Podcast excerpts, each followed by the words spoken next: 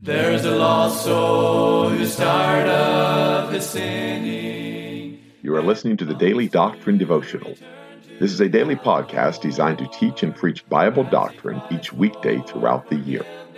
This is Evangelist Tim McVeigh asking you to please let others know about this podcast so that they can subscribe or tune in each weekday. At the end of the podcast, we will provide you with subscription information as well as contact information for our ministry. Thank you for listening, and we pray that the Lord will help each of us as we study and preach the Word of God. And the saints all with gladness are singing the glorious song of the redeemed, song of the redeemed.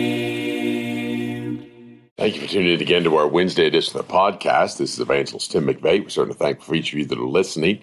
Thankful for those of you that uh, listen to the doctrine that we taught the last two days. And it's important that we learn that doctrine as we go into Job chapter 9, and a very familiar doctrine to some of you, unfamiliar to no doubt to others, but it's what the Word of God teaches. And we see that because in the book of Job, we're going to see several places where we see the sufferings of Jesus Christ, and we're going to see it prophesied by Job. And so I believe it's important for us to understand Monday and Tuesday's podcast before we went on to this day's podcast in Job chapter 9. So I do hope that you have a grasp on those things. If you have any questions, feel free to contact us. Try to be a help, try to be a blessing to others. Because in Job chapter 9, the word of God says that now Bildad the Shuhite has challenged Job, and now Job speaks. Then Job answered and said, I know it is so of a truth, but how should man be just with God? And that's the great question of the ages. How shall man be just with God? We know in this present day, in this hour in which we live, we're justified by the faith of Christ. And we live by the faith of the Son of God who loved us and gave himself for us. We understand that in Job's day, as Job is speaking, who can be just with God? How can a man be just with God? If he will contend with him, he cannot answer him one of a thousand. Man cannot be just with God lest he believe God. A man cannot be just with God lest he accept God. He must believe the Word of God. He must accept that the Word of God is absolute, the Word of God is perfect, the law of God is perfect, converting the soul. He can't deny the Word of God and be just. He cannot deny what God said and be just. If you contend with God, you're not going to be right. If you contend over Scripture, you're not going to be right. One of the great failures people have today is they're contending over Scripture. They're looking at Scripture through the, the eyes of man, through through logic and through education, and not just by faith and believing what God said and what the Scripture says. A lot of folks are looking for allegory. They're looking for types. They're looking for pictures. They're looking for shadows. They're looking for all of these things rather than what thus saith the Lord. And yes, I realize those things are in Scripture. There are things that are shadows, things that are allegorical. In fact, there's times that Apostle Paul told us this is an allegory. There are times we see the picture, we see the type. But the reality is that we need to understand the truth of the Word of God and just believe what God says. And that's what we're going to have to do in Job chapter 9. Can a man be just with God? Yes, he can. How can a man be just with God? He's going to believe God. He's not going to contend with God. Uh, one out of a thousand, he might be right about something with God, but the great God of heaven, the creator of all things, knoweth all things, and therefore, how can we contend with him? We just take God at his word. A dear preacher friend of mine taught me many years ago. He said, Prayer is our communion with God. The word of God is God's communion with us. That's how God speaks to us. We speak to God by praying to him. God speaks to us through his word. And if he speaks to you outside of the word of God, now I don't mean in your private time, in your private life, and in your, the Holy Ghost ministering to you. No, God does work that way, but he always works according to the word of God. Because folks have extra biblical experiences and they have uh, experiences outside of the Word of God. And no doubt they've been seduced. No doubt there's many folks that have experiences they call God, where Satan has appeared as an angel of light unto them. Devils have come and seduced them. And therefore they say this is God, but they're being deceived. And yet Job asks us, can we contend with God? No, we cannot contend with God. God is right. Yet do we believe God? The reason folks are lost, they do not believe that Jesus Christ is the Son of God. Intellectually, they may, and in their minds, they may, but with their heart, they do not believe that. Why don't they believe that? Because they cannot believe the Word of God. They're biblical skeptics in their heart. And they don't want to admit that. No lost man wants to admit as a biblical skeptic. But no man can serve two masters unless he love the one, hate the other. And therefore, if you love yourself and you love your ideals and love your thinking, you can't come to repentance until you're done with your way, until you're done with your thinking, your logic. And they get done with your contending with God. Finish your contention with God and just agree with God. And by the way, when you agree with God, you will have come to repentance. Before you know it, you'll be born again. And you just got to agree with God. One of the great trials I've had in my life since I've been saved is trying to get rid of some of that old silliness that I was taught and some of those old notions that I was taught and some of the correction of the Bible that I was taught, not even deliberately, just in ignorance. I was taught things that were contrary to the Word of God, taught things that were not the Word of God, uh, taught phrases that were not the Word of God, taught, to be honest with you, the Godhead is attacked. And the very names of God are attacked. Why? Because of misunderstanding was in South Carolina recently, and a, and a dear missionary brother, a dear brother, precious brother. But he gave a little soliloquy there at the end, and he went through the names of God, and then that he said Yahweh. And uh, the pastor there got up and rebuked him. Yet I hear all the time, I hear songs talk about Yahweh, I hear preachers talk about Yahweh. It's become trendy to talk about Yahweh, that great Canaanite God. If you read any books at all, I know Gail Riplinger, Bill Grady both wrote about that, that little Canaanite God, Yahweh, the little amulet you'd wear around your neck. And I remember being in the Carnegie Museum with my wife, and there's this little amulet they found in Canaan land. And I believe they'd found it on, on Horeb. And uh, they talked about this little, this would have been a little God, a little Canaanite God. And as we sat there and looked at that God in the Carnegie Museum, and I realized that whoever looked upon that was going to perish. If they had that in their home, they'd perish. Their house would perish. Why? Because thou shalt have no other gods before me. Yet there's folks that that's the God of their heart. They don't have an amulet. They don't have a, a little gold cat that they wear on their neck with gemstones and beaded. They don't have little trinkets around their home that they cling to, but in their heart they have God set up. Why? It's He is not their God. They have other gods. They, they cannot serve him because they have their own God. That love of money is the root of all evil. The money is most people's God. And they've established this fact. So Job goes on and says in verse 4 He is wise in heart and mighty in strength. Who hath hardened himself against him and hath prospered? No one has ever prospered that's hardened themselves against God. No one can prosper that has hardened themselves against God because he is the great God.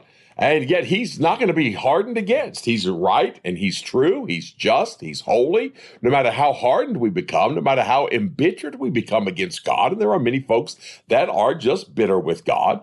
That's why they put these gods in their heart. They love their bitterness. They seethe in their bitterness. That poison that you take to destroy others actually kills you. That's what bitterness does. And folks are bitter with God. They feel like they've got a bad lot in life. They've got a bad deal in life. And I know right now I'm a little bit under the weather, had some troubles, and uh, had a little trouble doing the podcast, had to pray, and God's helped us. And I thank God for helping me. I bless his holy name for that. But I was joking earlier with my wife about the persecution I'm suffering. And, uh, you know, and, and, the reason I joke about that is because what a terrible thing to have a little bit of sickness, a little bit of affliction.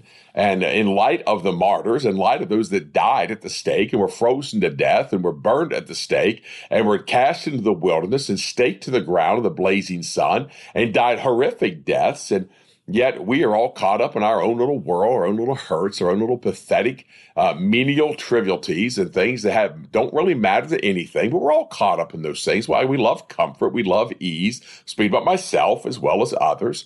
But yet, when we see it in light of Scripture, we realize that Jesus Christ is righteous. Jesus Christ is just. No man suffered like he suffered. No man took the pangs of death like he took the pangs of death. No man was offered in hell like Jesus Christ was. Yet he suffered so greatly. And in light of that, how dare I complain? How dare I murmur? How dare I harden myself against him when I realize what he's done for me? How can I harden myself? How can I become callous against the things of God? How can I get bitter against God, feel like I got a bad lot in life when I see what Jesus Christ went through for me? He removed the mountains, and they knew not, which overturneth them in his anger, which shaketh the earth out of her place, and the pillars thereof tremble. That's the great God of Scripture. That's the God of Psalm 18. That's the great God that shook the heavens, and he shook the earth when Jesus Christ was crucified under the cover of darkness. He does shake the earth, the pillars thereof tremble which commandeth the sun, that riseth not, and sealeth up the stars, Again, we began to see a picture of Calvary here because what we see here, he overturneth the mountains in his anger, shaketh the earth out of her place, the pillars thereof tremble, commandeth the sun, it riseth not, and sealeth up the stars. It was absolute darkness upon the face of the earth, absolute darkness at the cross, absolute darkness under the, the, the night of Calvary, the fright of Calvary, the absence of light at Calvary. And that's what we're dealing with. And he begins to set that stage for us. He tells us these things, and we can have an understanding there is a day which is to come after Job's day when all of these things take place. God overturns the mountains and is angry, shaketh the earth out of her place, the pillars thereof tremble, which commandeth the sun, and it riseth not. Why? It's the darkness of Calvary, and sealeth up the stars. Absolute darkness. I saw an article recently. I didn't bite on it. I just saw the headline, and it said how to find out, you know, when Calvary was. You have to go back and understand the eclipse tables and understand that you know when when the sun eclipsed and around the time of Jesus Christ in the time of what we would call April today, around the time of Jesus Christ, scientists try to go back and prove that there was a great eclipse. That's why darkness was upon the face of the earth. But you realize even in the darkest eclipse, you can still see that aura around the sun. The stars shall still shine in their brightness, but God gave no light at Calvary. There was no moon to shine. There was no sun to shine. There were no stars to shine. It was an absolute darkness. It was void of light. And under the cover of darkness, God came down and judged his son. And that stage is being said here in the book of Job. And he goes on and says, Which alone spreadeth out the heavens and treadeth upon the waves of the sea, which maketh Arcturus, Orion, and Pleiades, and the chambers of the south. Now, again, scientists are learning these things. They're slowly catching up with the word of God. Every time they go try to prove something wrong, uh, they prove something right. I found something recently. They're using uh, radar reflection that comes off of earthquakes and great seismic events. And it's a very slow radar return because of the distance traveled, but they're beginning to get an understanding of the shape of the heart of the earth, what they call the core of the earth. And one of the things recently that I saw an article about is that they say that some of it has a, a shape almost like a city. I found that interesting. And uh, there are gates to hell. I know that. Hell's in the pit. We understand the wall of the pit. We understand that. Uh, but scientists are starting to kind of be confused by this. They're trying to figure this out. Again, God is great. Who can figure him out? Who knoweth these things? In verse 10, which doeth great things, past finding out, yea, and wonders without number. These wonders were too wonderful even for Job. He spoke of that in Job 42. They were beyond him. And so God doeth great things past finding out. And he said, in wonders without number.